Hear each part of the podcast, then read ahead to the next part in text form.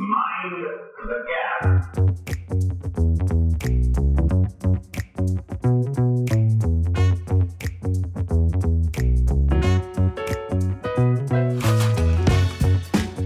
Tervetuloa Brittifutiscomin toiseen podcast-jaksoon ja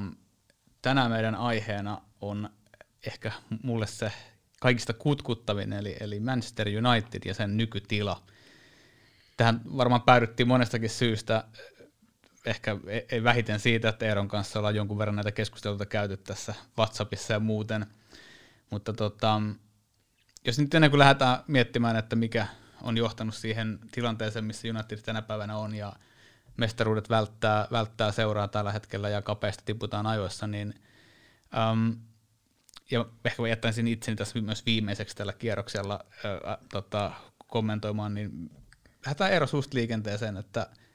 mikä sun mielestä on lyhykäisyydessään johtanut siihen, että Unitedilla on tällä hetkellä näin pitkä jakso, jossa ei näitä aikoinaan lähes joka kausi tulleita mestaruuksia ole tullut? Ensinnäkin kiitos, kiitos kiva olla mukana taas ja, ja, tota, ja myös kiitos Jerelle siitä, että tämä niin porttikielto tänne Manchester United-museolle on niin kuin kumottu. Toistaiseksi. Toistaiseksi joo. Et, et, tota, et, et, niin, mikä oli alkuperäinen kysymys? Tässä aloitetaan sillä, että sä teet oman arviosi siitä, mitkä asiat ovat johtaneet tähän Unitedin nykytilaan, joka ei ole pokalien täyteistä. No se on niinku, se on niinku, se on niinku pitkä tarina ja, ja tota, mitä itsekin Englannissa silloin sai, sai seurata, niin, niin, niin ehkä niinku sellainen se Sir Alex Fergusonin aika, niin, niin olihan Ferguson oli se, se, niin se seurahahmo ja se rakentui ikään kuin hänen ympärilleen siinä niin monen vuoden aikana, että sitten kun hän hyppäsi siitä sivulle, vaikka vielä istuukin siellä Old Traffordilla niin katsomassa pelejä, niin, niin tota, ehkä siihen jäi niin kuin sellainen pikku tyhjiö, että ei ollut ehkä ihan malliesimerkki siitä, miten, miten niin kuin seuraa rakennetaan pitkä, pitkäjänteisesti. Et sitä rakennettiin pitkäjänteisesti, mutta ei sitten tehtykään sitä, että se oikeastaan niin rakentui yhden miehen ympärillä. Et sit, se, mitä on tapahtunut myöhemmin, niin, niin itse on keskittynyt aika paljon seuraamaan totta kai niin kuin sitä kulttuuria siinä pelin ympärillä, mutta ennen kaikkea sitä peliä. Ja, ja, tota, ja onhan se ollut, niin kuin, on se ollut hakemista. Välikommenttina, kuin kuullaan Larin tämä vastapuolen tarina tuohon, niin mitä tarkoitat tuolla, kun mainitsit, että ei rakennettu pitkäjänteisesti, kun puhutaan kuitenkin henkilöstä, joka pystyy uusimaan äh, sukupolvi toisensa jälkeen tuon joukkueen ja jatkamaan mestaruus, niin tarkoitatko enemmän sitä niin kuin ihan loppuajan, missä kunnossa se joukkue, jolla se viimeinen mestaruus voitettiin, oli vai, vai mihin viittaat tällä? No viittaa lähinnä sitä, että mulle on aina jäänyt sellainen kuva, että se oli ikään kuin seura oli yhtä kuin Sir Alex Ferguson. Että et, et kun itsekin ollut tässä pitkään jalkapalloseuroissa ja siellä on sellaisia erilaisia asioita, jotka sitten vaan rakentuu. Sulla on niin kaksi vaihtoehtoa. Joko sä rakennat sellaista toimintakulttuuria tai sitten rakennat sen seuran yhden henkilön ympärillä ja, ja mulla on aina niin kuin jäänyt sellainen fiilis, että Manchester United oli tässä jälkimmäisessä, että, että siellä ei, niin kuin, siellä ei niin kuin oikeasti rakennettu sellaisia käytännön tapoja, näin me toimitaan, vaan se oli vain, että Sir Alex päättää, määrää, ohjaa, missä hän oli todella menestyksekäs ja näin, mutta, mutta mikä on se Manchester United way sitten, että se on, se on ollut vähän, se on ollut mulle vähän sellainen epäselvä juttu, ja ehkä siinä on ollut sitten vähän sellaista kaihoa niin kuin kannattajienkin osalta, miksi siellä on sitten saanut esimerkiksi Class of 92 pauhata siellä taustalla, että aina on niin kuin, aina on haettu jotain, jotain muuta, on käynyt Van Haalia ja Murinjoa ja sitten on otettu Schulschär sinne, että ikään kuin palattu niin vanhoihin hyviin muistoihin, että et, et sellainen niin kuin tietynlainen, että jos joku iskisi mulle tuohon pöytään niin kuin kirjan, että näin, on niin kuin, näin Manchester United toimii, niin, niin se on jäänyt mulle, mulle vielä vähän epäselväksi, mutta hyvä, hyvä tarkentava kysymys. Hmm? Sitten sinne. Joo, kiitos munkin puolesta, että saan taas olla täällä. Ja tota, mä ehkä jalostaisin jo tota, tai jatkan vielä Eeron ajatusta, että, että, että se on niin kuin Manchester United kun katsoo sen historiaa, sen menestysjaksoja ihan ammoisista joista asti, niin sehän on rakentunut aina jo vahvan managerihahmon ympärillä. Miettii, että kuinka monta mestaruutta, niitä parikymmentä mestaruutta korjaa Jari, jos on väärässä, onko 20? 20. Joo, niin kuinka monta niistä on Sir Matt Busbyn ja Sir Alex Fergusonin aikana, niin ei siinä paljon jää kellekään mu- muille jäljellä. Että tavallaan minusta tuntuu, että se on aina, aina kun Manchester United on menestynyt, he ei ole osannut varautua aikakauteen tämän vahvan menestysmanagerin jälkeen, tai sen, johon se on tavallaan yhteen persoonaan kietoutunut niin paljon – niin, niin ehkä minusta tuntuu, että Sir Alex Fergusonin jälkeen sinne on jäänyt sellainen valtatyhjiö, mikä on näkynyt ihan niin kuin johtotasolla, että on ollut niin kuin suunnaton, ei ollut selkeitä linjaa, että mihin, mihin tämä niin kuin homma, homma rakentuu, mikä on sitten johtanut siihen, että on haettu ihan niin kuin managerivalinnoina täysin erilaisia pelillisiä suuntia ja hypätty niin kuin just pallonhallintaa, hypätty puolustusvoittoisuuteen, hypätty nostalgiaa, hypätty vaikka mihin, niin tota, kyllä se jotenkin, jotenkin, jotenkin tota, tuohon se mun mielestä, mielestä kietoutuu, että tota, ei, ei ole ollut selkeitä, selkeitä linjaa. linjaa. Ja mu, mä, jos voisi vähän lisää vielä tähän, niin kun, kun on siellä paikan päälläkin pyörinyt aika paljon, niin mä muistan aina se ekan kerran, kun mä kävin sieltä Old Traffordilla joskus 2013, just kun Ferguson oli – jäänyt eläkkeelle ja meni, meni, meni niin kuin sit sinne stadionille ja niin kuin Jere, sä tiedät tosi hyvin, kun olet käynyt siellä, siellä todella, todella monta kertaa, että et tota, mm, et siellä on se karnevaali siinä ulkopuolella ja myydään fansine ja myydään kaulahuiveja ja kaikilla on hauskaa ja, ja ihmiset on bubeissa ja lauluraikaa ja sit sä avaat sen niin kuin, ää, lehdistö ää, lehdistötilojen oven ja se kaikki loppuu. Se loppuu, kun se loppuu siihen niin kuin kertalaakista. Ja se ovi menee kiinni, siinä on varmaan ääni-eristyskin, että ei mitään, niin kuin voi, niin kuin, mitään tunnelmaa aistia. Sitten siellä niin kuin tuijottaa sellainen niin kuin Manchester Unitedin toimihenkilö sua silmiin ja ei kattoo vaan sua ja iskee niin kuin sen pressipassin sulle siihen käteen ja, ja mä olin niin vaku, vaikuttunut siitä, että eihän, mun ei pitänyt edes näyttää melkein mitään niin kuin mun sitä pressikorttia, että et, tota, et, et, et se oli niin kuin, se niin kuin skannas mut sieltä. Ja sitten sit muuttui se, että voi vitsi taas Sir Alex. Että tää on niin kuin tätä henkeä, että sillähän oli sellainen Fergusonilla sellainen suhde tuohon lehdistöön, että ei niin kuin, no nonsense, että ei, ei niin kuin paljon, paljon niin kuin tehty kompromisseja, että tämä on niin, kuin niin koulutettu juttu. Ja jotenkin tuli sellainen niin kuin henki, että että tuossa olisi voinut olla niin kuin Sir Alex Ferguson tossa, niin kuin, että kyllähän siellä on niin tuollaista henkeä, ja varmaan Lari, sulla on toimittajana vähän vastaavia kokemuksia siellä, että, että miten, miten niin kuin se, se, niin kuin se henki on aika kylmä. Joo, kyllä se tavallaan ulkomaalaisella toimittajalla, joka ei ole isosta jalkapallomaasta, niin se tavallaan oli se yleinen juttu siellä, että niin kuin on kaksi seuraa, mitkä ei ole kovin niin kuin ystävällisiä siellä huipputasolla. Toinen Liverpool, Järjelläkin rakas seura, ja sitten toinen Manchester, Manchester United, että kyllä just itselläänkin ensimmäisen kerran kun vierailin Old Traffordilla, Traffordilla pelissä, niin oli, oli, oli vähän samanlainen kokemus, että siellä tavallaan sit, kun pääsi sinne pressitiloihin, niin se oli vähän sellaista selviytymistaistelua, että olisi oikeat paikat ja oikeat, oikeat huoneet ja muut, että kyllä siellä vähän se sellainen kylmä, kyl, kyl, kylmäkiskonen, kylmäkiskonen henki eli, eli edelleen. Että tota, joo, kyllä tunnistan, tunnistan tuon. Tavallaan te olette oikealla jäljellä varmasti siinä, että, että tämä, tämä niin suuri, suurten johtajien kaudet on ollut kaikista isoimpia menestyskausia. Totta kai siinä, kun mietitään tarkentavia juttuja, Sir Baspin aikana Jimmy Murphy oli ilmiömäinen apukoutsi, joka lopulta vielä pelasti seuran Münchenin onnettomuuden jälkeen, ollut tosi vahvoja persoonia johtanut siellä omalla esimerkillään ja Fergusonilla on ollut, ollut Molnesteenia ja kumppaneita siellä, että, että ne oli myös hyviä tiimin rakentajia itsensä ympärillä, itsensä näköisiä tiimejä. Uh, mutta tietenkin tämä niin Fergusonin jälkeinen aikakausi, johon, johon vaikuttaa sit kuin kaikista eniten uh, nykyomistajat, eli Glazerin jenkkiperhe, niin sieltä lähtee se niin kuin kyvyttömyys siihen, että a, tähän ei valmistauduttu millään tavalla, että, että 26 vuotta puikoissa ollut manageri lähtee, ja, ja sitten saman hengenvetoon United on, on todella huonosti organisoitu sieltä jalkapallopuolelta. Businesspuoli on ihan mieletön. Ne on rakentanut siitä rahantekokoneen itselleen ja jättänyt seuraavalle vaan velat, joka kertoo siitä jenkki, jenkkirahan tekemiskulttuurista. Ja eipä niitä näkynyt 2008 Moskovassa juhlimassa mestariliigavoittoa, mutta kun Tampa Bay voitti NFL, niin voin kertoa, että siellä oli kentällä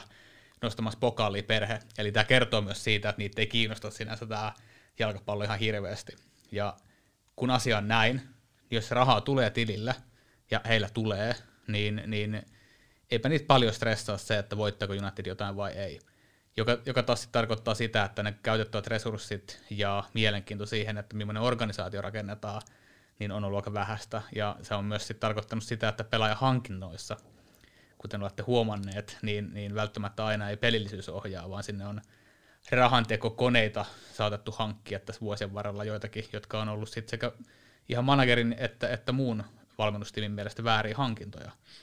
Niin se oli mielenkiintoista, jos viittaa tähän omistajaperheen Glazereihin, että tota, kun, kun Antonio Conte oli yhdistetty Manchester Unitediin, niin, niin sitten tiedot kertoivat, että jotkut neuvottelut oli karjoutunut siihen, että Conte ei suostu peluttamaan pelaajia markkinointimielessä. Ja, ja no, tämä Englannissa on niin kuin puheita on koko ajan ja, ja, ja, ja, ja sillain, sillain niin kuin, että me ei voida ikinä tietää, että onko tämä totta. Mutta tämä kuulostaa siltä, että tämä voisi olla totta. Mm, valitettavasti. Joo, ja jotenkin tuohon minusta tiivistyy se, että se Unitedin ympärillä on niin tavallaan niin paljon erilaisia voimia ja tällaisia ääniä, ristiriitoja, mitä siihen tavallaan samaan aikaan se on niin kuin ehkä maailman tunnetuin jalkapallobrändi ja tällainen globaali kone, mikä tarvii jotain tällaisia maailmantähtiä. Sitten samaan aikaan siellä on tämä voimakas paikallinen niin kuin perinne, omien poikien peluutus, tämä pitkä, pitkä jatkumo, mihin esimerkiksi jollain Murinholla oli vaikeuksia omalta osaltaan sopeutua aikanaan. Ja siellä on paljon tällaisia niin kuin erilaisia, erilaisia niin kuin voimia, mitkä tavallaan vetää sitä niin kuin, ja tavallaan siinä mielessä vaikka siellä on ollut nimekkäitä valmentajiakin tuon, Fergusonin jälkeen, niin tavallaan se on hankala, hankala niin kuin kokonaisuus, vaikka olisi kuinka niin kuin joku Luis Van Gaal, Jose Mourinho, isoja nimiä valmentajina, mutta on vaikea hallita, hallita sitä kokonaisuutta siellä. Se, se on just näin, ja, ja varmaan myös se, että mikä siihen vaikuttaa tällä hetkellä, että sen pitäisi olla semmoinen suvereniteetti sitten, joka pystyisi ko- tavallaan hallinnoimaan sitä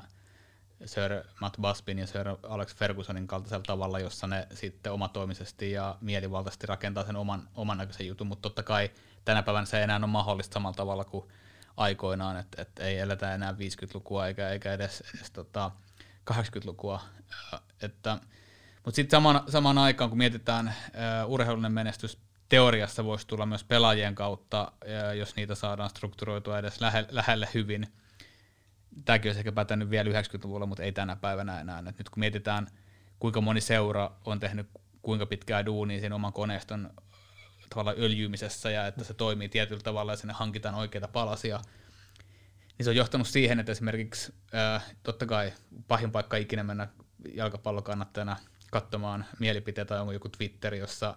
on vähintään 2,5 miljoonaa Unitedin nykymanageria parempia managereita – jolla on aina paras tieto siitä, kuka pitää hankkia. Mutta kyllä se onkin, on vähän mun mielestä suuntaa antavaa, että niin isot massat niin pitkään on esimerkiksi puhunut siitä, että United tarvitsisi keskikentän pohjalle pelaajan, joka, joka tavallaan antaisi sitten ylöspäin pelaaville pelaajille enemmän vapauksia, että ne ei joudu paikkaamaan, niin tämän kaltaiset jutut on tietenkin sellaisia, että valtaosa niistä on tietenkin aina bullshittia, koska fanit nyt football managerissa pärjääminen vaatii ja Fifassa pärjääminen vaatii kovin eri asioita kuin tuolla jalkapallokentällä ja koko sen organisaation rakentamista, mutta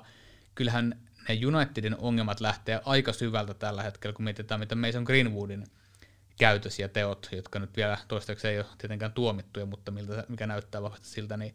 kyllä se lähtee siitä, että ne juniorit eristetään ja ne, niistä tehdään seuraavia supertähtiä tavalla tai toisella, ja ne halutaan pitää irralla normiyhteiskunnasta ja niitä suojellaan ja koitetaan tavallaan opettaa niille 12-vuotiaasta asti, että olette niin kuin seuraavia Ronaldoja ja sun muita, niin, niin eihän se johda siihen samaan asenteeseen ja tekemiseen, mitä aikanaan esimerkiksi Manchesterin alueelta tulleet omat pojat on tehnyt, jotka on tapellut. No Scott McTominay ehkä lähimpänä, mikä näyttää siltä, mikä, miltä oma pojan pitäisi näyttää.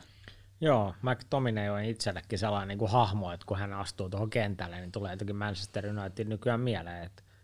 että nyt tämä just mm, hiljattain tämä Leeds-ottelukin, niin, niin siellä lanattiin ja, ja, ja pelin jälkeen oli pikkasen mustelmia ja muutama, muutama, muutama kolhu tuli otettua siinä pelissä, että, että tässä on, niinku, tässä on niinku tämä, tämä puoli, että itse kun on seurannut nämä paikan, paikan päältäkin päässä seuraa niin, niin monta Unitedin manageria, että itse asiassa niin kuin, tämä ei ole, tämä ei ole niin kuin varmaan mikään kovin suosittu mielipide, mutta mä, mä olin aina sitä mieltä, että Louis Van Gaal oli näistä se paras. Mutta, mutta Van Haalilla oli kaksi ongelmaa. Ensimmäinen ongelma oli se, että hän ei niin kuin osannut kovin hyvin olla tämän lehdistön kanssa. Ja, ja Unitedin kanssa pitää aina olla niin kuin lehdistön kanssa. Ja Murini osasi sitten tämän. Mutta tota, mä muistan aina, mä olin Queen's Park Rangers Manchester United ottelussa Loftus Roadilla ja sitten sit Van Hal tuli sinne ja sitten sit kysyttiin, että haluatko teetä? Ja, tota, ja tota, sitten se oli että joo, kiitos, kiitos, että hän ottaisi, hän ottaisi teetä tässä näin. Ja, ja tota, sitten sit sieltä kysyi niin ystävällinen Queen's Park Rn niin tausta toimihenkilö, että, että tuleeko iso vai pieni kuppi? Ja sitten Van Hal oli, no voisitko näyttää, että mikä on niin kuin iso kuppi ja mikä on pieni kuppi, että hän tietää sitten, että kumman hän valitsee. Ja, ja,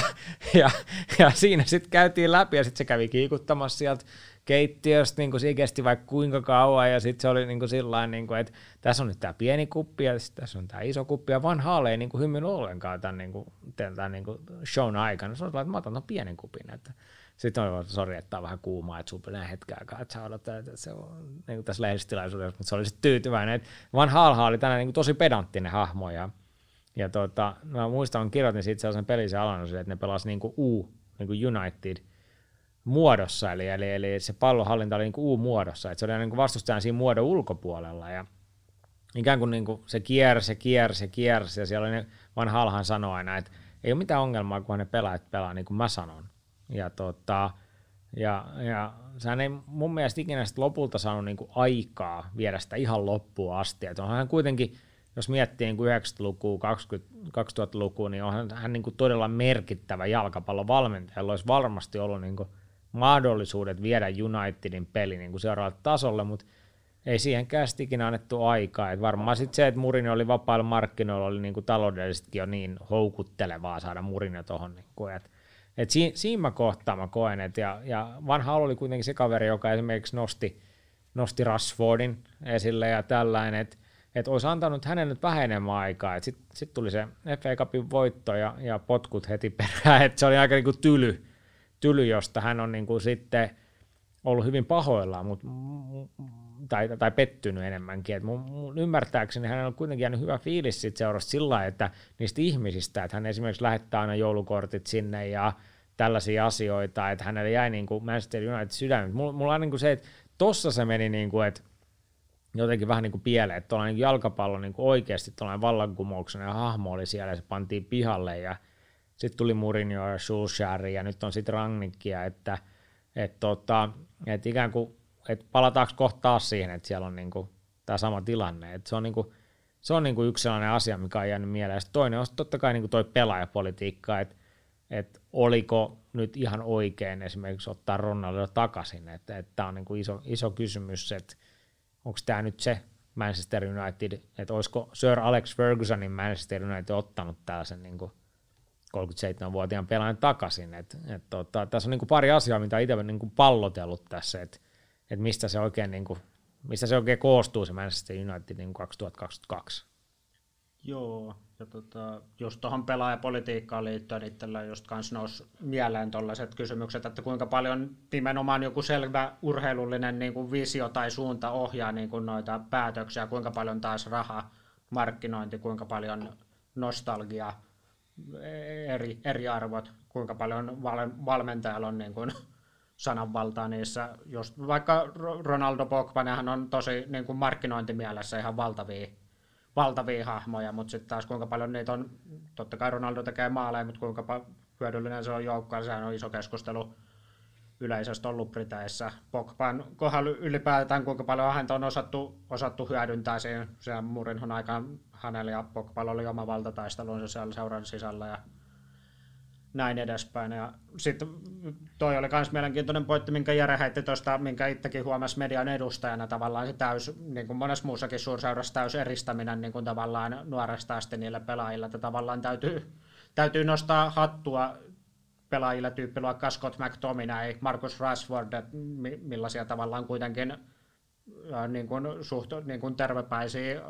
julkisuuteen ainakin ulospäin näyttävät tervepäisiltä hahmoilta tekevät paljon, Rashfordikin tehnyt hyvää niin kuin sillä ympäristöllään siinä ja muuta, niin tota, ei se, se ei ole mikään itsestäänselvyys, kun käy sen mankelin läpi ja tavallaan, tavallaan eristetään, eristetään niin kuin oikeasta elämästä. Joo, siis ovat, ovat kaikki tiedot, mitä, mitä, ja mitä on, on kyseisiä herroikin päässyt tapaamaan, niin ovat kyllä niin kuin jatkeita sille Wayne Rooney-tyyppiselle äh, hahmolle, jolla on jalat maassa ja on niin normaali elämän normaali ongelmia, eikä niinkään mitään tämmöisiä, mitä nyt sitten Greenwoodit ja Mendit ja, ja Seagursonit on antanut valitettavasti niin kuin valioliikasta ilmi. Ähm, näihin managerihommiin niin kuin matkalla tuossa, niin äh, mä nostan ehkä Murinhon sieltä yksittäisenä äh, esiin sen takia, että, että tota, paljon siihen aikaan nämä mun frendit, jotka siellä on töissä firmassa ää, nimeltä Manchester United, se ei ole silloin Football Club, koska logosta poistettiin Football Club ihan brändisyistä, koska myy paremmin merchandisea. Fanithan muuten vaatii sitä, vanhat fanit vaatii sitä, että sinne palaisi se Football Club, ja Glazerin perhe aikoinaan sanoi, että se voitaisiin palauttaa ja keskustelut palauttaa, mutta se sitten yhtäkkiä hävisi tämä paperi, jossa sitten tämä prosessi menee eteenpäin. Anyways, niin Murin aikaan niin ää, se seurassa oli valtavasti ongelmia henkilökunnan ja Murinhon välillä. Eli henkilökunnassa oli niin paljon pahoinvointia Murinhon tavasta toimia, että siellä väki, väki ei enää tykännyt olla duunissa ihmiset, jotka oli ollut siellä kymmeniä kymmeniä vuosia. Eli se niin kuin, mitä Louis van Gaal ja, ja miten, miten hän teki hommaa, niin oli ihan päinvastainen, että hänestä pidettiin paljon ja, ja hän ei aiheuttanut tämmöisiä ongelmia. Eli hän tavallaan loi ympärilleen sitä kulttuuria, mikä, minkä päälle olisi voinut rakentaa jotain. Murinho tuhosi sen ja, ja Murinho aiheutti sinne ihan valtavasti ristiriitoja ja, ja hyvät ihmiset lähti myös sieltä niin kuin, tavallaan siitä rajapinnasta, missä bisnes ja urheilu kohtaa. Ja se ei tehnyt varmasti hyvää tilanteessa, missä seuran pitäisi pystyä uusiutumaan ja, ja toisin kuin Eero varmaan on mun kanssa samaa mieltä, niin, niin Sulksjärin palkkaminen oli taas mun mielestä niin kuin parasta, mitä jengille oli tapahtunut pitkään aikaan. Eli se, että, että joukkueeseen palautettiin sellainen kulttuuri sinne sisälle henkilökuntaan ja tekemiseen, joka, joka toi ensinnäkin A, ilon henkilökunnan huulille, mutta ennen kaikkea ilon pelaajahuulille. Totta kai, jos mä olisin saanut päättää, niin mä olisin halunnut, että että tota, Uule olisi palkannut ympärilleen parempia ihmisiä sinne alueelle, missä hän on eniten handicappeja. Mä olisin nähnyt esimerkiksi Rene Molensteinin mieleen takaisin Unitediin, ja, ja tota, mä olisin mieleen nähnyt muitakin kuin, kuin hieman vähemmän aikaa piireissä ja, ja tota, manageri- tai valmennusrooleissa olevia henkilöitä siinä. Mä olisin niin nähnyt, että Uule olisi ollut loistava ihmisjohtaja, kun sillä olisi ollut oikeanlaiset pelinappulat takt- taktiselle puolelle ja tonne puolelle. Ja olihan niin kuin siihen nähden, jos sanotaan, että väki sanoo, että se on su- su- taktisesti surkea manageri, mitä maa päällään kantaa, niin siihenhän tulokset oli kyllä aika, aika vaikuttavia. Ja siinä, mitä Uulen aikaan väki sanoi, että oli joukkoja pitää voittaa mestaruus, niin nyt yhtäkkiä Rannikin aikana väki sanoi, että ei ole ihmisiä voi voittaa mitään, että ne pitäisi kaikki uusia. Tämä niin kuin sosiaalisen median aiheuttama ää, kärsivällisyyden puute ja tämä, niin sen tietenkin paistaa myös mediassa paljon sen takia, että mediahan ruokkii sitä. Mutta tota, nyt kun itse en, en toivonut, että Solskjaer saa kenkään, mä olisin toivonut, että sitä rakennusprojektia olisi jatkettu, mutta nyt kun hän ei ole siellä ja meillä on tämmöinen väliaikaismanageri jälleen kerran, niin nyt olisi mielenkiintoista nähdä, että mihin tämä tulee johtamaan. Eli nyt meillä on manageri on annettu loppukausi aikaa, jonka jälkeen hän siirtyy konsultin rooliin, vai siirtyykö? Joo, eli tässä on, tämä on mun ja Jeren tällainen suosikkiaihe ollut tässä parin vuoden aikana jo keskustella niin kuin tästä tästä Schulscharin ajasta ja, ja, ja, kun mä tapaan olla sellainen henkilö, joka katsoo hyvin paljon tuota peliä ja, ja, ja miltä se peli näyttää, niin, niin on ollut tämän koko Schulscharin ajan sitä mieltä, että tämä oli totta kai täydellinen virhevalinta. Ja, ja, ja Jere sitten taas katsoo, en halua laittaa sanoja sinun suuhusi, mutta, mutta korjaus olen väärässä, mutta katsoo niin sitä isoa kuvaa ja, ja nuuskit sieltä tietoja sieltä kulisseista ja miten, miten, miten siellä mennään ja näin. Et ymmärrän, ymmärrän kyllä näkökantasi, mutta olen, olen, olen sitä mieltä, että tällainen seura kuin Manchester United niin ei voi palkata niin kuin, ihmistä, joka on vaan niin kuin, kauniisti sanottuna cheerleaderi siellä, että, että, että pitää niin kuin hyvää fiilistä ja näin, että kyllä se peli pitää panna kuntoon ja muistan se ikuisesti sen Pariisin niin kutsunut ihmeen, että mä en, mä en muutenkaan tykkää tästä, kun puhutaan näistä ihmeistä aina, että se on aina joku, aina on joku ihme pallopeleissä ja ei se sitten lopulta, kun sä katsot sen pelin pari kertaa, ei se mikään ihme ole, että sattumaa voi olla kyllä joskus, mutta ei se mikään ihme ole. Ja no oli se Pariisin ihme, joka sitten sulatti Manchester Unitedin kannattajien ja ja tota, vanhojen pelaajien sydämet, ja sitten Solskjaer sai diiliä toisensa perään, ja sitten muistan, mä kirjoitin siitä sitten, että että nyt niin kuin Manchester Unitedin kannattajan pitäisi katsoa niin kuin totuutta silmiin, että Solskjaer oli just tullut siihen pestiin ja pari kuukautta aikaisemmin ja luvannut, että nyt niin kuin palautetaan sellainen vanhan ajan Manchester United varmaan viittasi siihen niin kuin Sir Alex Fergusonin aikaan ja no siellähän sitten oli, oli niin kuin se norjalainen öljytankkeri oli parkissa siellä tota, omalla, omalla niin kuin rangaistusalueella ja sitten iskettiin vastaan. Ja sitähän sitten niin kuin lopulta oli, että jos mietitään niin pelillisesti, että eihän niin Ole Gunnar Solskjaer opettanut Manchester United esimerkiksi koskaan prässäämään. Tämä on niin se ongelma, että minkä takia sitten Ralf Rangnick, joka on, niin kuin, tämä on uskomaton juttu, jos ajattelee, että eka on Solskjaer, joka niin kuin jos jalkapallossa voi puolustaa eri tavoilla, mutta hän, hän niin keskittyy enemmän siihen, että estetään niin sitä etenemistä. Ei siinä ole mitään väärää, siinä ei ole mitään väärää, että se on niin yksi tapa pelata jalkapalloa, että, että ollaan siellä blokissa ja sitten peitetään, peitetään ja, ja niin kuin yritetään estää, että vastustaja pelaa sinne muodon ulkopuolelle. Ja tämä oli niin kuin suusarin jalkapallo, että isketään vastaan ja, ja tota, sitten mennään. Ja, ja tota, eikä sitten loppuvaiheessa ollut edes väliä vaikka Old Traffordilla, niin kyllä niin kuin aloite annettiin vastustajalle, mutta sitten nyt niin kuin jotenkin aika hauskaa sillä niin kuin, tai hauskaa, niin kuin, mutta erikoista on se, että sitten sinne palkataan niin kuin tällainen niin kuin totaalinen prässimies, Ralf Rangnick, joka on, joka on niin kuin tullut tunnetuksi sellaisesta palloorientoituneesta prässistä, että sitten mennään eikä meinata, ja sehän yritti sitä siinä alussa, kun hän tuli sinne Old Traffordille, ja se eka peli olikin jo, että tuli enemmän riistoa siellä hyökkäys kolmanneksella kuin ikinä – sen jälkeen, kun Sir Alex Ferguson oli tota, lähtenyt, mutta sen jälkeen hän, on niin kuin joutunut vähän palaa tähän, että nyt tämä on joku tällainen hybridimalli, että ei ihan mennäkään enää niin hulluna, mutta, mutta tota, joo, eli, eli, eli, eli, olen eri mieltä kuin Jere että siitä, että, että, tota, että sinne palkataan, palkataan vaan niin kuin maailman suurimpaa jalkapalloseuraan tai yhteen maailman suurimmista jalkapalloseuroista kaveri, joka niin kuin luo vaan hyvää fiilistä, että sitä, sitä mä en, suostu allekirjoittamaan.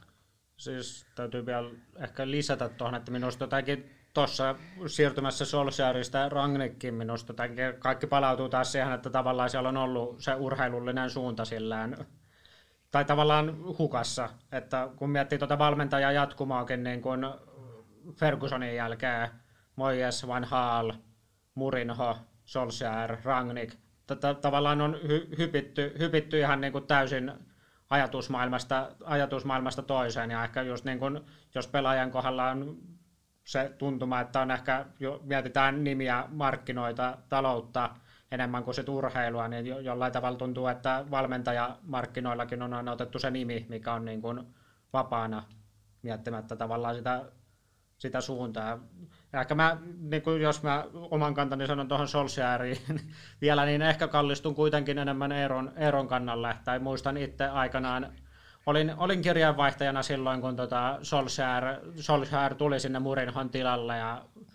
kirjoitin, kirjoitin itsekin silloin siitä, mistä on varmaan eniten saanut kaikesta kirjoituksesta niin vihasta palautetta koko kolmen vuoden aikana. Kirjoitin siitä, että Solskjaerin palkkaaminen oli virhe virheliike, että mä olisin tavallaan nähnyt sen logiikan enemmän siinä, että se olisi Murinhon jälkeen tullut tuollaiseksi väliaikaiseksi ratkaisuksi, joka niin kuin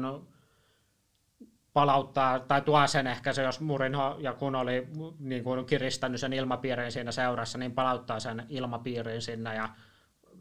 ehkä, ehkä siinä mielessä muistaakseni jotenkin sillä tavalla kommentoin, että, että, että tavallaan siinä mielessä se Pariisin ns. ihme saattoi olla pidemmällä jänteellä niin Unitedille jopa niin kuin huono juttu, koska tota, se ehkä sitten peitti sen, se peitti sen näkymän, että niin kuin Solskjaer ei ollut kuitenkaan niin kuin pidemmällä,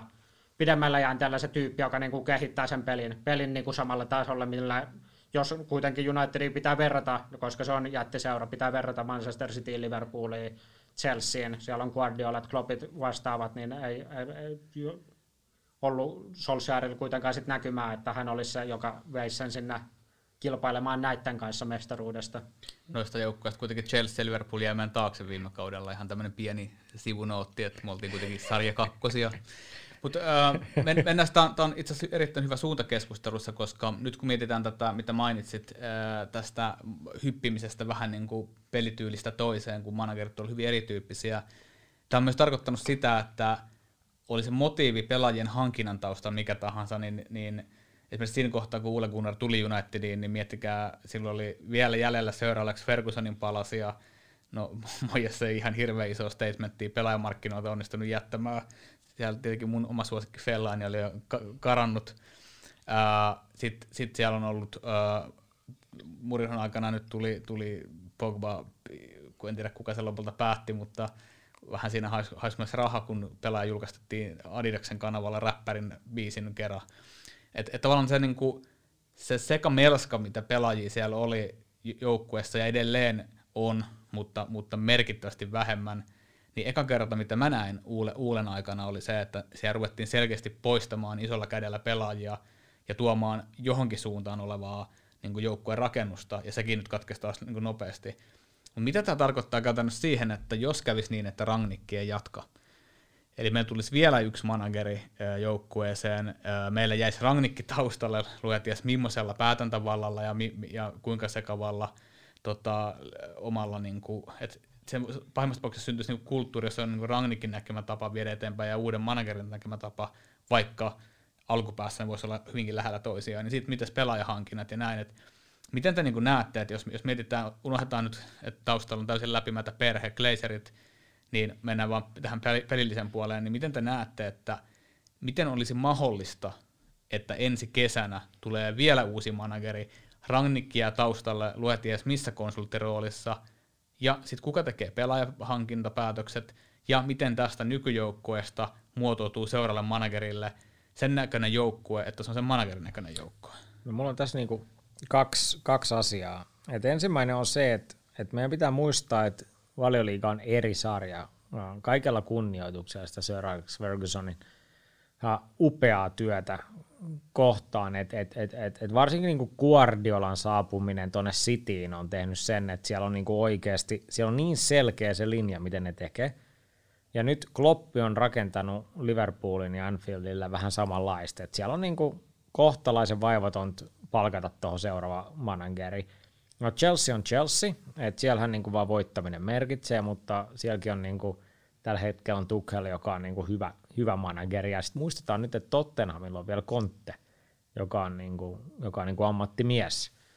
Että tota, et tuossa on niinku se, että et jotta United pystyy kilpailemaan noiden kanssa, niin pitää olla niinku todella kovan luokan jätkä siellä. Et valioliigaan on niinku nyt kaiken rahan ja tällaisen niinku mielenkiinnon myötä, niin mennyt tosi paljon hyviä managereita. Et, et tota, sitä on itse asiassa kiva katsoa sitä sarjaa, koska siellä on, niinku, siellä on niin paljon hyviä coacheja. Mutta mä esittäisin nyt sulle vasta kysymyksen, Jere, kun me pitäisi tarjota niinku lukijoille ja anteeksi kuuntelijoille myös, niin tota, myös lisäarvo, niin tota, eikä, eikä niinku hukata heidän aika mitä me ei ole varmaan tähän saakka vielä tehtykään, niin, niin tota, voisitko sä avata meille, kun me, me niin kuin sä tunnet oikeasti tuon niin omat taskuston Manchester Unitedin, niin voisitko niin kuin kertoa, että miten se, niin kuin se hierarkia menee siellä niin kuin, niin kuin sun näkemyksen mukaan, että mistä se lähtee ja kuka siellä niitä päätöksiä tekee. Ja musta tuntuu, että mitä mieltä sä oot, Lari, mä, mä ainakin niin kuin itse haluaisin kuulla tänne, että et, et, et, niin kuin tämän rakenteen tuossa ympärillä, koska Jere on niin kuin oikeasti Mr. Manchester United Suomessa ja tuntee niin kuin nämä jutut. Miten sä näet tämän jutun? No ensinnäkin tietenkin henkilö, joka poistuu nyt tavalla tai toisella, nyt jäi konsulttirooliin myös. Mä en tiedä, millainen helvetinmoinen armeija saa kohta konsultteja, mutta Ed, Ed Woodwardhan on ollut suora jatke Glazerin perheelle. Hän on tullut suoraan pörssimaailmasta sinne ö, olemaan käy, käytännössä se master puppet, joka on toteuttanut niiden suunnitelmaa. Eli, eli periaatteessa se hierarkia on mennyt suoraan niin, että Edi on toiminut siellä vähän joka paikassa ja täysin kyvytön, kyvytön mihinkään urheilulliseen puoleen ja näin, mutta on silti ollut läsnä joka paikassa, jonka takia meiltä on ollut aika helppo pyytää ylihintaa pelaajista. Ja, ja pelillisellä puolella, niin, niin kuten todettua, niin, niin tämä urheilutoimenjohtaja, mä ymmärrän, että Sir Alex, Alex Fergusonin aikana sitä ei tarvittu, koska se oli niin, niin vahva identiteetti, mutta kyllä tämä nykymoderni foodissa sen tarvitsee, että siellä on ihmisiä, jotka keskittyy oikeasti niihin omiin tontteihinsa, niin valitettavasti tämä Murtokki, joka siellä nykyisin on, on Ed Woodwardin valinta, ja, ja se herätti tosi paljon pahaa karmaa joukkueessa, jonka näki, takia muun muassa Nicky Butt, joka teki eri, erinomaista duuni junioripuolella, lähti menemään ovet paukkuen. Sitten siellä on jokerina Darren Fletcher, joka tuli käytännössä ihan puskista kaikille, ja se oli yksi, vaikka Fletcher ja Butt on, vanhoja ystäviä, niin se oli myös yksi syy, että mistä yhtäkkiä Fletcher hyppäsi koko tämän hierarkian yli ilman mitään kokemusta sinne mikä tek, tekninen johtaja olikaan tittelillä, ja nyt se istuu siellä jo ilmeisesti kakkosvalmentajana, mä en tiedä mitä siinä on tapahtunut. Että et tavallaan niin se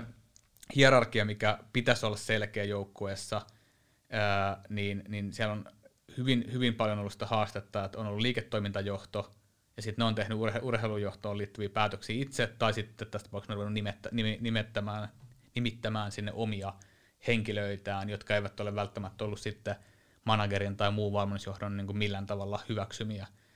Eli tämä on vähän niin kuin huonon firman johtamistapa, jossa jos firma tuottaa rahaa, niin onko väliä henkilökunnalla. Esimerkiksi entinen Newcastlen omistajahan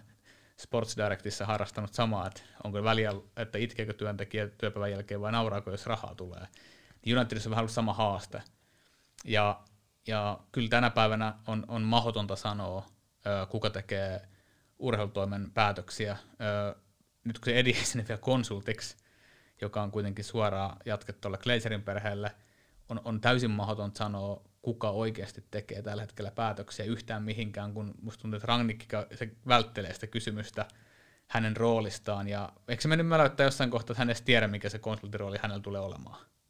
joka on niin käsittämätöntä, että, että, että miten sä voit sanoa, että mä en tiedä, mitä mä teen tässä joukkueessa puolen vuoden jälkeen. Niin ehkä toi niin jo antaa ymmärtää aika hyvin sen sekavan tilanteen, että miten sä rakennat jotain, kun kukaan ei oikein tiedä varmaan siellä, että kuka tekee lopulta päätökset, ja kai sitten edinleimasin vielä on voimassa siellä. Toi on tavallaan palautuu minusta siihen ydinongelmaan tavallaan siitä, että tällainen niin kuin ulkopuolisenakin niin kuin seuraajana ja niin kuin paikan päältä, paikan päältä sitä seuranne, Unitedia paljon seuranneena, niin jotenkin se sekavuus siinä kaikessa, kaikessa toiminnassa ja tavallaan niissä rooleissa sillä että jos niin kun, tavallaan jostain Liverpoolista tai Manchester Citystä on helppo jotenkin nähdä, keitten käsissä se urheilu, urheilupuoli on siellä. On, on selvät urheilutoimenjohtajan roolit ja tavallaan tehdään niin sen managerin kanssa yhteistyössä, niin tota, sitten Unitedissa on tämä puoli ollut, ollut pitkään retuperällä. Tai sillä epä,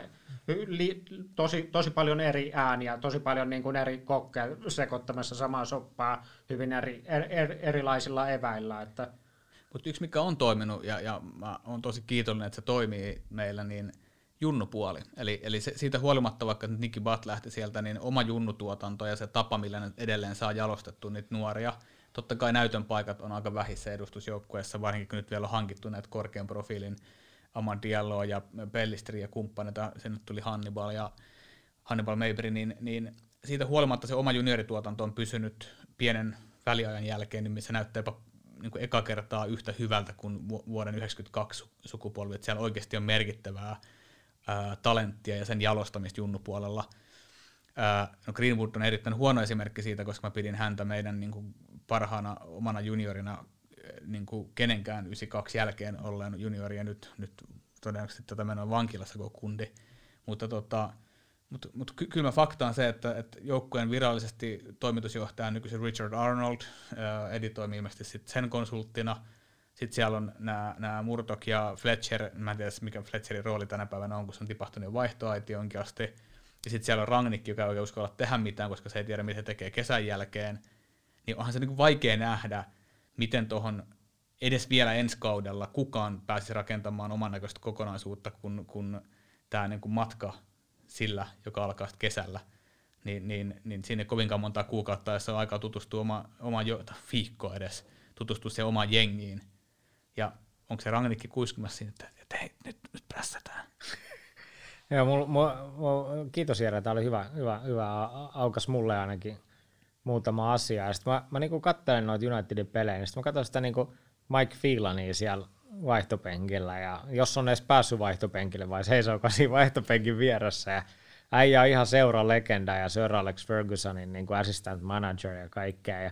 sitten mä olin, että mitä toi, mikä on toi rooli, kun ei se Rangnick juttele sille mitään siinä peliaikana, ja vähän se taputtelee sitten, kun se Ronaldo otetaan taas sieltä vaihtoa sitten 70 minuuttia pelattu ja taputtelee vähän selkää, että ihan ok matsi oli taas ja tällaista, että et tota, et, et jotenkin tämä niinku kuvastaa, että siellä on niinku se homma niin, niin, niin niinku sekaisin. Ja, sittenhän niinku, tässä niinku tämä keskustelu jo, johtaa välttämättä nyt siihen, että kuka on sit se, se, niinku se seuraava manageri ja mikä, mi, mi, mitä silloin niinku edes väliä, että jos on niinku tota linjaa. Ja mä oon, mä oon niinku, sillä nyt, nyt niinku Rangnick on, on, on, on niinku valioliigassa tähän saakka, niin mun mielestä ollut ihan ok ja, ja, ja se pelaaminen. Siellä näkyy sellaisia pieniä asioita niin kuin pelaajien käyttäytymisissä jo, mikä on niin kuin muuttunut. Et, et tota, siinä oli se Middlesbrough se, se, se, se farsi, farsi tota, kun, kun tota, tiputtiin kupissa, mutta, mutta tota, tai Manchester United tippu, ettei Kato, kukaan ymmärrä, mun, mun, mun ymmärrä, ymmärrä väärin, ymmärrä väärin, että tota, että tota, kun Manchester United tippui kupissa ja sit siinä oli niinku, sit, se oli hyvä, kun Rangnick on niinku tosi kanssa sellainen pedantti niissä lehdistötilaisuuksissa. Siltä kysyttiin, että oliko tämä niinku tuomarivirhe ja, ja, ja, ja, ja muutenkin niinku nyt, kun tässä, näistä tuomarista puhutaan tosi paljon, koska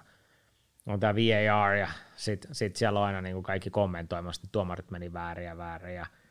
ja tota, mun oma mielipide, että tuomareita pitää kunnioittaa, että he on niinku osa tätä peliä. Et mä, mä niinku aina arvostan niitä päätöksiä, mitä he tekevät, mutta joka tapauksessa niin sitten Rangnick niinku vaan sit sanoi siinä, että ei, et ei se ollut niinku tuomareista, että se oli niinku, että me menetettiin pallo, ja sitten siinä oli niinku, siinä niinku, ne seuraavat sekuntit, kun Rangnick on tosi tarkka siinä, että niinku se kello tikittää, se on tuonut treeneihin kello, että siinä on tietty aika, että se pallo pitää ristää takaisin, ja sitten sanoi, että ei, ei, se on meidän pelaajat ei niinku reagoinut oikealla tavalla, ja sitten totta kai aina kun menee Twitteriin, niin sit sieltä kaivettiin, joo se on Rashford. Joo se Rashford ei niinku, se ei tehnyt duunia. Ja, ja tota, sit mä katsoin seuraavaa peliä, hömmetti se Rashford juoksi, joka ikinen negatiivinen tilanteen vaihto se niinku teki just sitä, mitä, mitä niinku Rangnick haluaa, että se on se sen termi squeeze, niinku puristaa sitä sitruunaa, että sieltä tulee se ylempi linja, tulee niinku sen alemman linjan avuksi ja sitten luodaan se ylivoima niin kuin lintuparvi siihen pallon ympärillä ja hemmetti se teki sitä. Ja tämä oli niinku sellainen asia, että mikä mulle aina niinku jäi tuossa Sulsharin. Tuli niinku jotenkin toi Wenger mieleen, että voi hemmetti, että kun ne samat ongelmat seuras aina ja ei se pannu niitä kuntoon. Ja sitten sit niinku, se vaan niinku se peli joko junnas paikoillaan tai meni vaan niinku huonommaksi. Et tota, et, et Rangnick on, niinku, se on coachi. Et se on valmentanut 40 vuotta, niin se on uskomaton aika, että ihminen on valmentanut niin pitkään jalkapalloa. Ja nyt se on tuolla niinku,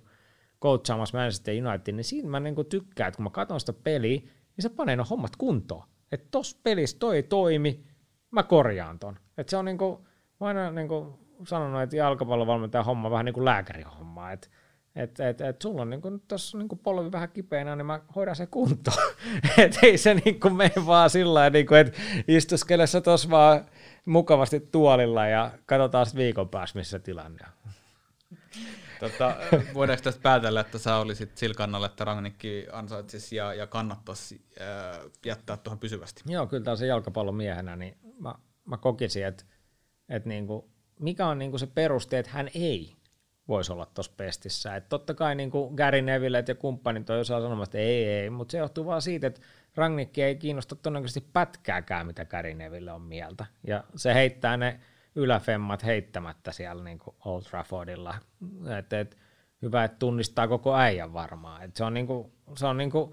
Tämä on nyt taas sitten tämä sama, että onko tämä niinku liikaa sitä luivan halmeininkiä, että ei niinku istu tuohon. Niinku. Mutta täytyykö sanoa, äh, mä en nyt missään kohtaa Rangnikkiin vastaan, että sanotaan, että mä, mä, en, mä en myöskään niinku koe, että hän on väärä mies olla tuolla, mutta nostan hattua hänelle, että hän ei todellakaan tullut joukkueeseen takki auki, vaan esimerkiksi nyt kun tuli Münchenin vuosipäivät ja sun muut, niin hän kyllä tietää seurahistorian ja tuntee sen todella hyvin ja hän on nostanut niitä asioita ja niin kuin tuossa Lari sanoi, niin hän kunnioittaa tätä oman junioribasein rakentamista ja tuomista edustusjoukkoja. Hän on kyllä tehnyt niitä oikeita asioita ja sanonut niitä oikeita asioita, jotta myös fanit pysyy tyytyväisenä ja jotka osoittaa faneille, että hän välittää seurasta. Että hän on kyllä ollut siinäkin erittäin hyvä ja niin kuin ennen tätä äh, nauhoitusta todettiin, niin hän myös pressimielessä ollut, ollut mun mielestä ihan, ihan merkittävästi ää, monta kollegaansa parempi. Joo, ja tämä oli ehkä vähän provosoivasti heitetty, että hän ei edes tunnistaisi Gary Nevilleä, koska Rangnick todennäköisesti on tehnyt taustatyönsä niin hyvin, että hän, hän on pitkän uransa aikana toiminut mediassa ja tuntee sen maailman, ja hän, tunt, hän on rakentanut tämän koko Red Bullin niin jalkapalloimperiumin ja koko sen toimintatavan siellä, että hän on, hän on niin kuin todella, todella niin kuin yleissivistynyt jalkapallovalmentaja, että et tota, se, että se onkin sit hyvä kysymys, että miksi hän ei olisi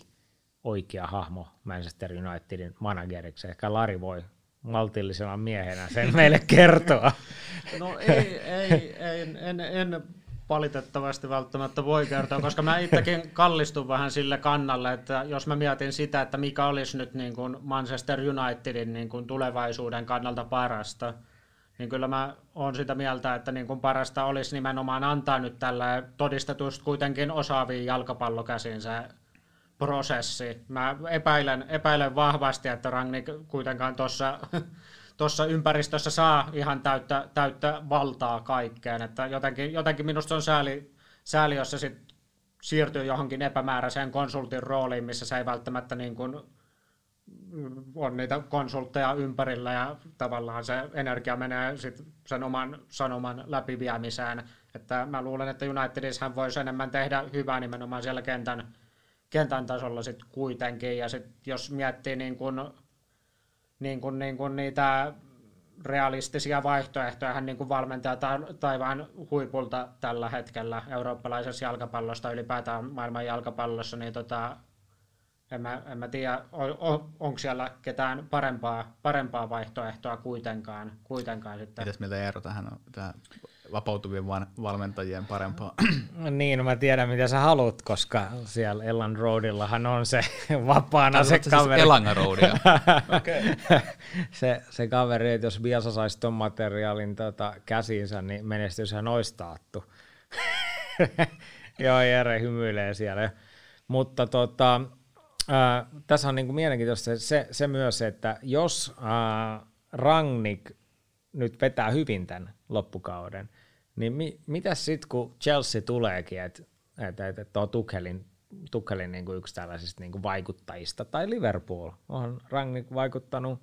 oleellisesti siihen, miten Klopp ajattelee jalkapallosta, että et mikä edes takaa sen, että jos Ragnik vetää tämän hyvin, että hän sitten suostuisi jäämään tuohon. Tämä on, niinku, tää on niinku niin Manchester Unitedia tämä koko tilanne. Ja, ja tota, esiin nostetuista nimistä, niin Mauricio Pochettino Pariisissa, niin PSGn manageri, niin, niin kuitenkin seurasin sen koko niin Tottenham ajan läheltä, todella läheltä häntä. Ja, ja fakta on se, että silloin kun Leicester voitti sen, sen mestaruuden, niin,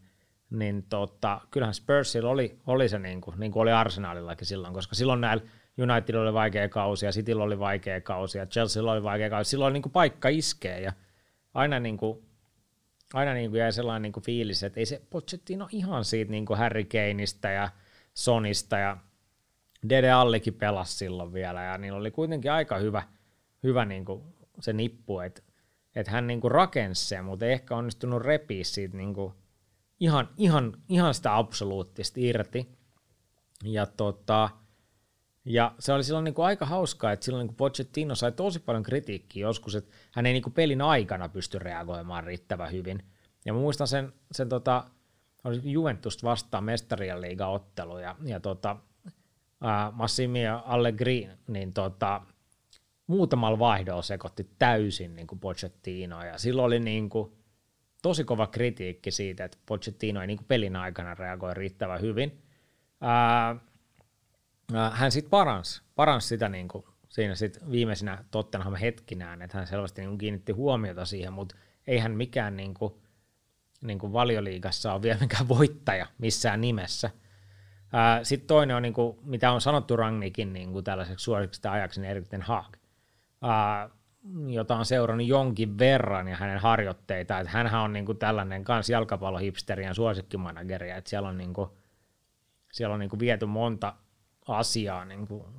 niin kuin todella pitkälle, että puhutaan sitten vaikka rest defensestä tai sitten 4 vastaan 4 plus 3 aluepeleistä, mihin on luotu vaikka mitä rajoitteita ja, ja niin kuin niitä on kiva Twitteristä katsoa, että mitä toi niin kuin Ten Hag on keksinyt sinne, mutta sitten mulla on niin kuin sellainen fiilis, että voi hemmetti, että onko tämä nyt uusi vanha taas, että, että niin tällainen, ja vielä huomattavasti kapeammalla tällaisella niin kuin merittilistalla, että, että jos näitä niin puntaroi, niin kyllä mä Rangnikin ottaisin tuohon, että antaisi nyt kokeneelle coachille oikein kunnon mahdollisuuden ja rakentaa sitä seuraa, koska hän on niin Red Bullin organisaatiossa osoittanut, että hän pystyy sitäkin tekemään. Siellä itse asiassa Ajaksissahan olisi yksi erittäin tärkeä henkilö, joka kannattaisi hankkia ihan hinnoimilla hyvänsä, ja se on Edwin van der Sar. Mm. Ja, ja hän olisi kiistotta ollut jo, jo tässä kohtaa, kun nimetti urheilutoimenjohtaja, niin hän olisi ollut erinomainen valinta siihen. Ja tota, ehkä hän on tarpeeksi tietoinen joukkueen nykyhierarkiasta ja tavasta toimia, että hän ei, hän ei sitten ole tullut, koska ymmärtääkseni hänen, hänen oltiin oltu yhteydessä tässä rekrytointiprosessissa. No näin niitäkin silloin, kun tuli tämä urheilutoimenjohtajan palkkaus ja olin kirjeenvaihtajana, niin vahvasti, no tietysti brittimedian huhuihin pitää aina suhtautua tietyllä var- varauksillakin, mutta tota, oli, oli ymmärtääkseni kanssa Edwin van der Sar hyvin niin kuin vahvasti niin kuin tyrkyllä tyrkyllä pestiin ja siinä tavallaan tässä tapauksessa niin kuin ymmärtääkseni oli paljon muutakin asiat kyseessä kuin pelkästään entinen kova pelaaja. Tämä on niin kuin ihan hyvä, Joo. hyvä roolissa. Hän, hän on ollut erittäin hyvä roolissa ja se on luonut erittäin hyvät, hyvät verkostot itselleen ja se on, se on niin kuin tehnyt omaa ammattimaista uraansa fiksusti eteenpäin siinä, missä joku toinen on lähtenyt manageriuralle tai ihan, ihan muualle, niin hän, hän olisi kyllä edelleen erinomainen valinta siihen. Mutta tota, meillä kello alkaa käymään, käymään vähin. Voidaan varmaan yhdessä todeta tässä, että jos, jos manageriosastoa mietitään, niin me ollaan aika yksimielisiä siinä, että Rangnikki olisi, olisi oikea mies ensi kaudellakin jatkavaan tätä omaan suuntaan vientiä. Vai kääntyykö ero vielä Marcelo Bielsan puoleen? Ah, no niin, sieltä se tuli se viimeinen. Mä ajattelin Lari, että sä, sä, sä niin kuin, siis sanotaan näin, että tota, et, et jos miettii tota Unitedin niin kuin materiaalia ja, ja niin kuin kiistatonta laatu ylivoimaa, niin, niin tota, kyllä mä uskon, että et, et Bielsa tekisi todella kovaa jälkeä Old Traffordilla. Mutta sitten mä kysyn itseltäni, että et tota, olisiko hän merkittävästi parempi kuin Rangnick? Niin ei, Ää, en usko. Ja itse asiassa mä uskon, että niinku, Mä kirjoitinkin tuossa brittifutiskomissa, vähän vertailin tätä Bielsa ja Rangnickin tyyliä, koska ne on todella mie- mielenkiintoisia. Et Bielsallahan on, niin kuin, että se puolustaminen on tosi paljon niin kuin pelaaja vastaan pelaaja. Ja Rangnickilla sitten taas se on niin kuin enemmän huomioon pallossa ja sitten pelaajat yrittää niin kuin, tämmöisesti yrittää, niin pelaajat niin kuin yrittää niin kuin päästä tosi lähelle palloa ja, ja, ja olla niin kuin lintuparvena ja, ja, ja, ja jättää varjoa vastusta. Ja se on niin kuin kaksi eri tyyliä. Ja tota, ää, koen, että et tämä tyyli on enemmän niinku sitä, sitä, niinku, sitä niinku underground-meininkiä nykypäivän niinku huippufutiksessa, että et aika harva joukko pelaa niinku näin vahvasti pelaajavartiointia. Ja se, että hän alkaisi opettaa niin Manchester Unitedin pelaajia siihen, että tota Bruno Fernandesin pitää vartioida tietty pelaaja koko pelin aikana. Mä en, mä, mä en tiedä, mitä siitä tulisi. Et jos hän, sanotaan, jos Biasa saisi niinku sellaisen niinku pitkän prosessin, 67-vuotiaana siellä Old Traffordilla, ja saisi hankittua siihen kaikilla Glazerin lainarahoilla niinku sopivat pelaajat, niin varmasti tulisi menestystä, ja hän saisi niinku uralleen sellaisen niinku huikean kruunun, mutta ää, ottaisinko tässä tilanteessa Marcelo Bielsan ää, vapaana miehenä Old Traffordille? En voisin itse sanoa loppukaneettina sellaisen, kun brittimediassa on paljon siitäkin puhuttu, että onko niin kuin Manchester United, onko se enää suurseura, onko se siellä, eihän se missään nimessä ole ollut vuosin Manchester Cityn, Chelsea, no Chelsea vaihtelevassa, mutta Manchester Cityn Liverpoolin tasolla, mutta sitten toisaalta mä näen sillä, että tavallaan Manchester Unitedin kaltaisessa seurassa suunta voisi olla nopeastikin käännettävissä verrattu vaikka Arsenalia ja Tottenhamiinkin. Että siellä on kuitenkin resursseiltaan niin, niin omassa luokassaan. Siellä on se ta- niin vahva talous, siellä on huippupelaajia, huippupelaajia paljon. Et minusta vaikka se nyt on tietysti tietyllä tavalla hiuksen halkomista, että onko se keskikentän pohjapelaaja tarpeeksi hyvä. Siihen voi hankkia niillä resursseilla kovemmankin pelaajan, että jos on vaan se näkemys siellä, että mihin suuntaan sitä vie. Että siinä mielessä mä näkisin, että joku Rangnikin kaltainen hahmo, joka nyt saisi viiä tiuko, tiukasti siihen omaan, omaan suuntaansa, sitä voisi olla sellainen, joka, joka pystyisi niin kuin viemään sen uudelle, uudelle tasolle nopeastikin, koska sit, jos siellä on oikeasti se ammattityyppi, niin kuin joku Chelsea, minusta oli hyvä esimerkki, että se Tuchel käänsi sen aika niin kuin nopealla, nopealla aikataululla kuitenkin tuollaisessa ympäristössä, mutta United nyt on tietysti ollut pidempään kuin Chelsea, Chelsea vähän alamaissa kuitenkin. Niin. Unitedin pohjahan on silloin, silloin fanimäärällisesti eniten faneja maailmassa ja, ja tota, se noissa kallupeissa mainitaan maailman ylivoimaisesti seuratuimmaksi seuraksi, niin onhan se niin kuin taustapuoli olisi, olisi niin kuin jälleen kerran urheilusta menestymistä vailla tavallaan siellä huipulla, mutta kyllä paljon pitää tapahtua mun mielestä nimenomaan kulisseissa, ja, ja mun mielestä niin kun on melkein valitettavan toisarvoista, kuka siellä on managerina niin kauan, kun se kulissit on, on jamassa, jossa tuntuu, että vastuualueita niin kuin häivytetään ja, ja pelkkä business ohjaa. Että toivotaan, että Superliiga-katastrofikeissi sai siellä vähän tajumaan, että, että fanit on se kaikki kaikessa ja seuraamistajat hän on kutsunut Unitedin vanhoja faneja nostalgiafaneiksi, jotka suuttu aika, aika kovin siitä, että, että sä, se, että jos, jos sä kutsut vanhoja faneja niin kuin automaattisesti museokamaksi ja, ja se porukka kuitenkin ylläpitää koko tota, lokaalia fanbasea, niin, niin siinä, siinä on ehkä mun mielestä hyvin tiivistettynä se, että kuinka kaukana seurajohto on, on tällä hetkellä siitä, ketkä tuota seuraa pitää pystyssä, eli fanit. Niin. Mutta ehkä tämä loppuun mä itse sanoisin, että, että toivotaan, että se Rangnick jatkaa ja me nähdään, minkä pysyvän muutoksen se voi tehdä ja annetaan sille myös siirtomarkkina-aikaa hankkia sinne pelaajia. Tietenkin nyt hän ei, nyt hän ei hankkinut yhtään, ehkä johtuen siitä, että kukaan ei tiedä, onko hän rakentamassa sitä joukkuetta kesällä, joka oli ehkä vähän huolestuttavaa. Semmoisen toivonut, että sinne olisi hankittu jotain pelaajia merkiksi siitä, että halutaan antaa siihen niin jonkinnäköistä boostia, mutta tota, me ollaan aika paljon viisaampia, viisaampia siinä kohtaa, kun kausi loppuu, koska United, nyky, nyky tunnetusti tekee näitä soppareita aika, aika erikoisiin aikoihin, niin mä oletan, että jos Rangnikki on ensi kaudella meidän manageri, niin me tullaan hyvissä ajoin ennen kauden loppua kuulemaan se, että hän tekee kaksi plus yksi vuotisen lisäsopimuksen.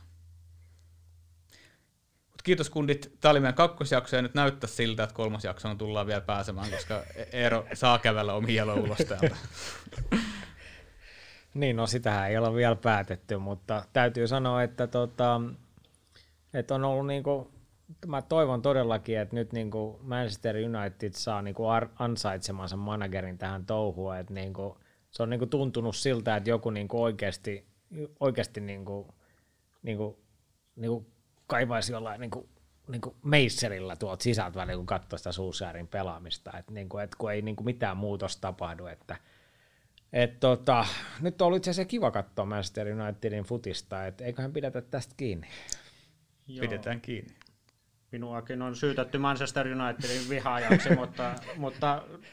voin, voin tähän loppuun vielä sanoa, että tosiaan niitäkin lähinnä vaan toivon, että noilla resursseilla pelataan siellä ihan pokaaleista joka kausi. Ja tota, puolueettomasta näkökulmasta voin kertoa, että kundithan tosiaan joutuvat nauhoittamaan mun kanssa täällä Helsingin Red Roomin nämä jaksot, niin mä luulen, että ne pelailee tässä vähän tota ulospääsytietä. Mutta hyvä, kiitos tästä jaksosta kaikille ja, ja tota, katsotaan, mitä tulee sitten meidän seuraava jakso sisältä.